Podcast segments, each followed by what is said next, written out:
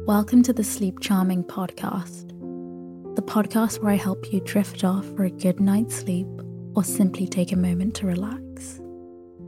So sit back, take a deep breath, and let me read you an old story.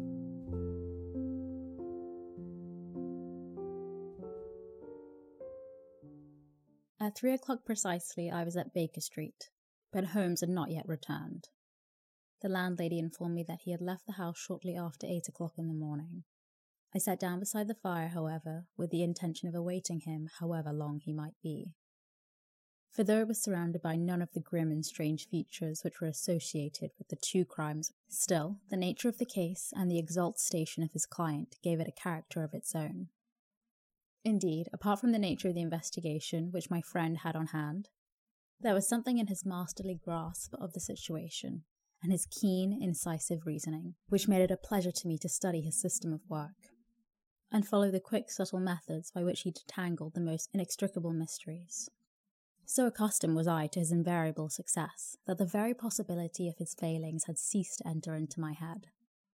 It was close upon four before the door opened, and a drunken looking groom, ill kept and side whiskered, with an inflamed face and disreputable clothes, walked into the room. Accustomed as I was to my friend's amazing powers in the use of disguises, I had to look three times before I was certain that it was indeed he. With a nod, he vanished into the bedroom, whence he emerged in five minutes, tweed suited and respectable, as of old. Putting his hands in his pockets, he stretched out his legs in front of the fire and laughed heartily for some minutes. Well, really, he cried. Then he choked and laughed again until he was obliged to lie back, limp and helpless in the chair. What is it? It's quite too funny. I'm sure you could never guess how I employed my morning, or what I ended by doing. I can't imagine. I suppose you've been watching The Habits and perhaps The House of Miss Irene Adler? Quite so. But the sequel was rather unusual. I will tell you, however. I left the house a little after eight o'clock this morning, in the character of a groom out of work. There's a wonderful sympathy in Freemasonry among horsey men, be one of them and you will know all that there is to know. I soon found Briony Lodge. It's bijou villa with a garden at the back, but built out in front right up to the road. Two stories. Chubb lock on the door, large sitting room on the right side, well furnished, with long windows almost to the floor, and those preposterous English window fasteners which a child could open. Behind there was nothing remarkable, save that the passage window could be reached from the top of the coach house. I walked round it and examined it closely from every point of view, but without noting anything of interest. I then lounged down the street and found, as I expected, that there was a mews in a lane which runs down by one wall of the garden. I lent the ostlers a hand in rubbing down their horses, and received in exchange twopence, a glass of half and half, two fills of shag tobacco, and as much information as I could desire about Miss Adler to say nothing of half a dozen other people in the neighbourhood in whom I was not in the least interested, but whose biographies I was compelled to listen to. And what of Irene Adler? I asked. Oh, she has turned all the men's heads down in that part. She is the daintiest thing under a bonnet on this planet. So say the Serpentine Mews to a man. She lives quietly, sings at concerts, drives out at five every day, and returns at seven sharp for dinner seldom goes out at other times, except when she sings. Has only one male visitor, but a good deal of him. He is dark, handsome, and dashing, never calls less than once a day, and often twice. He is a Mr. Godfrey Norton of the Inner Temple. See the advantages of a cabman as a confidant? They had driven him home a dozen times from Serpentine Mews and knew all about him. When I had listened to all they had to tell, I began to walk up and down near Briony Lodge once more, and to think over my plan of campaign. This Godfrey Norton was evidently an important factor in the matter. He was a lawyer. That sounded ominous. What was the relation between them, and what was the object of his repeated visits? Was she his client, his friend, or his mistress? If the former, she had probably transferred the photograph to his keeping. On the issue of this question depended whether I should continue my work at Briony Lodge or turn my attention to the gentlemen's chambers in the temple. It was a delicate point, and it widened the field of my inquiry. I fear that I bore you with these details, but I have to let you see my little difficulties. if you are to understand the situation. I'm following you closely, I answered. I was still balancing the matter in my mind when a handsome cabman drove up to Briony Lodge and a gentleman sprang out. He was a remarkably handsome man, dark, aquiline, and moustached, evidently the man of whom I had heard. He appeared to be in a great hurry, shouted to the cabman to wait, and brushed past the maid who had opened the door with the air of a man who was thoroughly at home. He was in the house about half an hour, and I could catch glimpses of him in the windows of the sitting room, pacing up and down, talking excitedly, and waving his arms. Of her I could see nothing. Presently he emerged, looking even more flurried than before. As he stepped up to the cab, he pulled out a gold watch from his pocket and looked at it earnestly. Drive like the devil, he shouted. First to Gross & Hankey's in Regent Street, and then to the Church of St. Monica in the Edgware Road. Half a guinea if you do it in twenty minutes. Away they went, and I was just wondering whether I should not do well to follow them, when up the lane came a neat little landau, the coachman with his coat only half buttoned and his tie under his ear, while all the tags of his harness were sticking out of the buckles. It hadn't pulled up before she shot out of the hall door and into it. I only caught a glimpse of her at that moment, but she was a lovely woman, with a face that a man might die for. The Church of St. Monica John, she cried, and half a sovereign if you reach it in twenty minutes. This was quite too good to lose, Watson. I was just balancing whether I should run for it or whether I should perch behind her landau when her cab came through the street. The driver looked twice at such a shabby face, but I jumped in before he could object. The Church of St. Monica, I said, and half a sovereign if you reached it in twenty minutes. It was twenty five minutes to twelve, and of course it was clear enough what was in the wind. My cabby drove fast. I don't think I've ever drove faster but the others were there before us. The cab and the landau with their steaming horses were in front of the door when I arrived. I paid the man and hurried into the church. There was not a soul there save the two who I had followed and a surpliced clergyman. They were all three standing in front of the altar. I lounged up the side of the aisle like any other idler who had dropped into a church. Suddenly, to my surprise, the three at the altar faced round to me, and Godfrey Norton came running up as hard as he could towards me. Thank God, he cried. You'll do. Come, come. What then? I asked.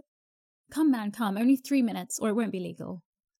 I was half dragged up to the altar, and before I knew where I was, I found myself mumbling responses which were whispered in my ear, and vouching for things which I knew nothing, and generally assisting in the secure tying up of Irene Adler, spinster, to Godfrey Norton, bachelor.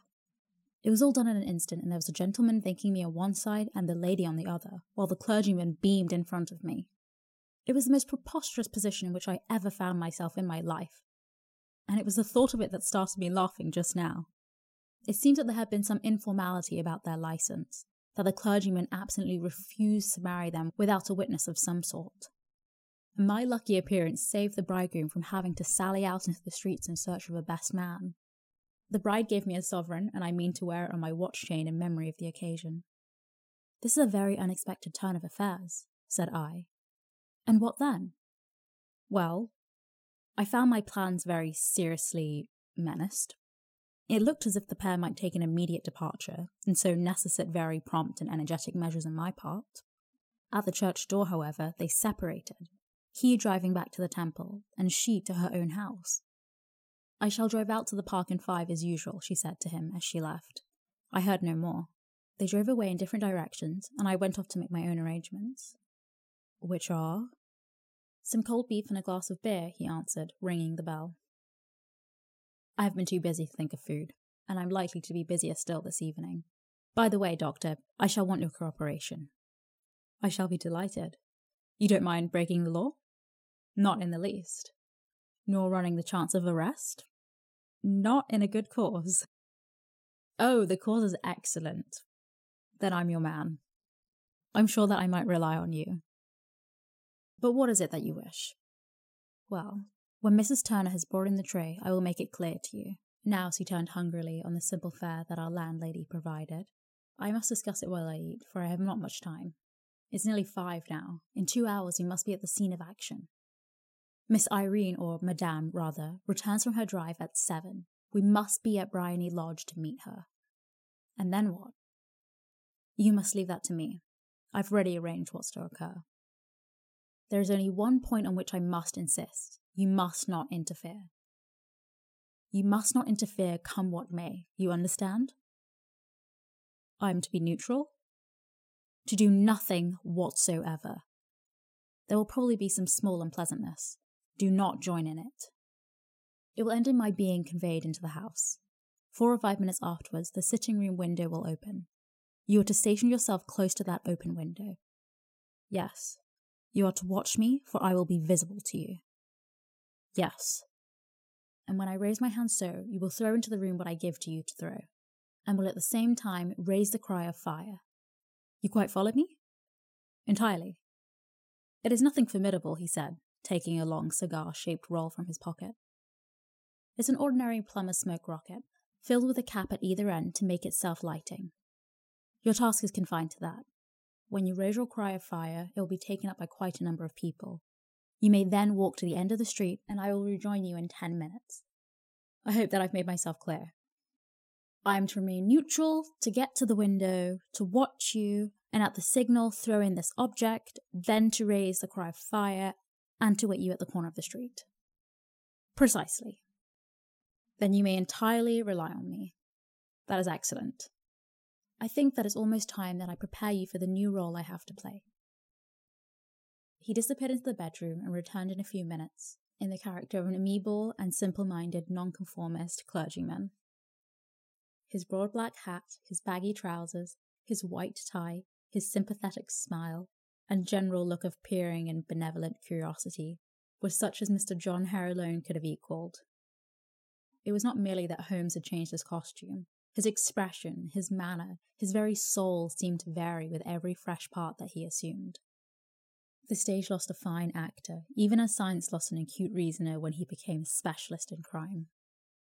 It was a quarter past six when we left Baker Street, and it still wanted ten minutes to the hour when we found ourselves in Serpentine Avenue. It was already dusk, and the lamps had just been lighted as we paced up and down in front of Briony Lodge waiting for the coming of its occupant. The house was just as I had pictured it from Sherlock Holmes's succinct description, but the locality appeared to be less private than I expected. On the contrary, for a small street in a quiet neighbourhood, it was quite remarkably animated. There was a group of shabbily dressed men smoking and laughing in the corner, a scissor grinder with his wheel, two guardsmen who were flirting with a nurse girl, and several well dressed young men who were lounging up and down with cigars in their mouths. You see, remarked Holmes, as we paced to and fro in front of the house, this marriage rather simplifies the matter. The photograph becomes a double edged weapon now. The chances are that she would be as adverse to it being seen by Mr. Godfrey Norton as our client is to its coming to the eyes of his princess. Now the question is, where are we to find the photograph? Where indeed? It is most likely that she carries it about with her. It is cabinet size, too large for easy concealment about a woman's dress. She knows that the king is capable of having her waylaid and searched. Two attempts of the sort have already been made. We may take it, then, that she does not carry it about with her. Her banker or her lawyer, that is the double possibility, but I'm inclined to think neither. Women are naturally secretive, and they like to do their own secreting. Why should she hand it over to anyone else? She could trust her own guardianship, but she could not tell what indirect or political influence might be brought to bear upon a businessman. Besides, remember that she's resolved to use it within a few days. It must be where she can lay her hands on it. It must be in her own house. But it has twice been burgled. They did not know how to look. But how will you look? I will not look. What then? I will get her to show me. But she will refuse. She will not be able to. But I hear the rumble of wheels. It's her carriage. Now carry out my orders to the letter. As he spoke, the gleam of the side lights of a carriage came round the curve of the avenue. It was a smart little landau which rattled up to the door of the Briony Lodge. As it pulled up, one of the loafing men at the corner dashed forward to open the door, in the hope of earning a copper but was elbowed away by another loafer, who had rushed up with the same intention.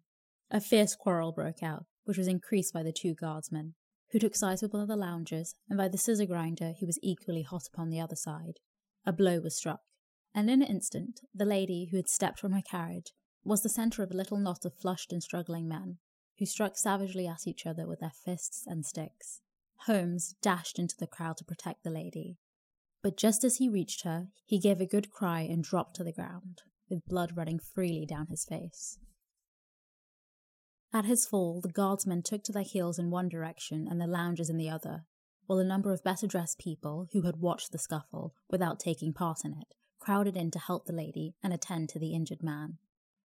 Irene Adler, as I will still call her, had hurried up to the steps, but she stood at the top with her superb figure outlined against the lights of the hall, looking back into the street. Is the poor gentleman hurt? she said.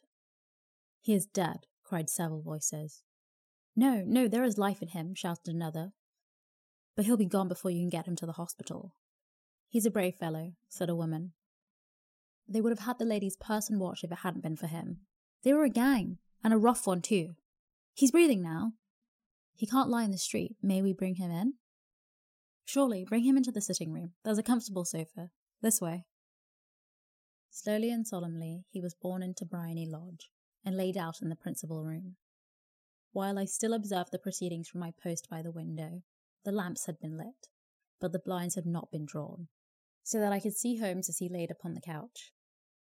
I don't know whether he was seized with compunction at the moment for the part he was playing, but I know that I never felt more heartily ashamed of myself in my life than when I saw the beautiful creature against whom I was conspiring or the grace and kindness with which she waited upon the injured man. And yet it would be the blackest treachery to Holmes to draw back now from the part which he had entrusted me. I hardened myself and took the smoke rocket from under my ulster. After all, I thought, we're not injuring her. We are but preventing her from injuring another. Holmes sat up upon the couch, and I saw him motion like a man who is in need of air. A maid rushed across and threw open the window. At the same instant, I saw him raise his hand, and at the signal, I tossed my rocket into the room with a cry of fire. The word was no sooner out of my mouth than the whole crowd of spectators, well dressed and ill gentlemen, ostlers, and servants' maids, joined in a general shriek of fire. Thick clouds of smoke curled through the room and out at the open window. I caught a glimpse of rushing figures, and a moment later the voice of Holmes from within, assuring them that it was a false alarm. Slipping through the shouting crowd, I made my way to the corner of the street. And in ten minutes I was rejoiced to find my friend's arm in mine, and to get away from the scene of uproar. He walked swiftly and in silence for some few minutes, until we had turned down one of the quiet streets which led towards Edgware Road. You did it very nicely, Doctor, he remarked. Nothing could have been better. It's all right. You have the photograph? I know where it is. And how did you find out? She showed me, as I told you she would. I'm still in the dark. I do not want to make a mystery, he said, laughing. The matter was perfectly simple. You, of course, saw that everyone in the street was an accomplice. They were all engaged for the evening. I guessed as much. Then, when the row broke out, I had a little moist red paint in the palm of my hand. I rushed forwards, fell down, clapped my hand to my face, and became a piteous spectacle. It's an old trick. That also I could fathom. Then they carried me in. She was bound to have me in. What else could she do? And into her sitting room, which was the very room which I suspected. It lay between that and her bedroom, and I was determined to see which. They laid me on a couch. I motioned for air. They were compelled to open the window, and you had your chance. How did that help you? It was all important. When a woman thinks that her house is on fire, her instinct is at once to rush to the thing that she values most. It is a perfectly overpowering impulse. I've more than once taken advantage of it. In the case of the Darlington substitution scandal, it was of use to me, and also in the Arnsworth Castle business. A married woman grabs for her baby, and an unmarried one reaches for her jewel box. Now it was clear to me that Our Lady of today had nothing in the house more precious to her than what we are in quest of. She would rush to secure it. The alarm of fire was an admirable one. The smoke and shouting were enough to shake nerves of steel. She responded beautifully. The photograph is in recess behind a sliding panel just above the right bell pull. She was there in an instant, and I caught a glimpse of it as she half drew it out. When I cried out that it was a false alarm, she replaced it. glanced at the rocket, and rushed from the room, and I've not seen her since. I rose and, making my excuses, escaped from the house. I hesitated whether to attempt to secure the photograph at once, but the coachman had come in, and he was watching me narrowly. It seemed safer to wait. A little over precipitance may ruin it all. And now? I asked. Our quest is practically finished. I shall call with the king tomorrow, and with you if you care to come with us. We will be shown into the sitting room to wait for the lady, but it is probable that when she comes she may find neither us nor the photograph. It might be a satisfaction to His Majesty to regain it with his own hands. And when will you call? At eight in the morning. She will not be up, so that we shall have a clear field.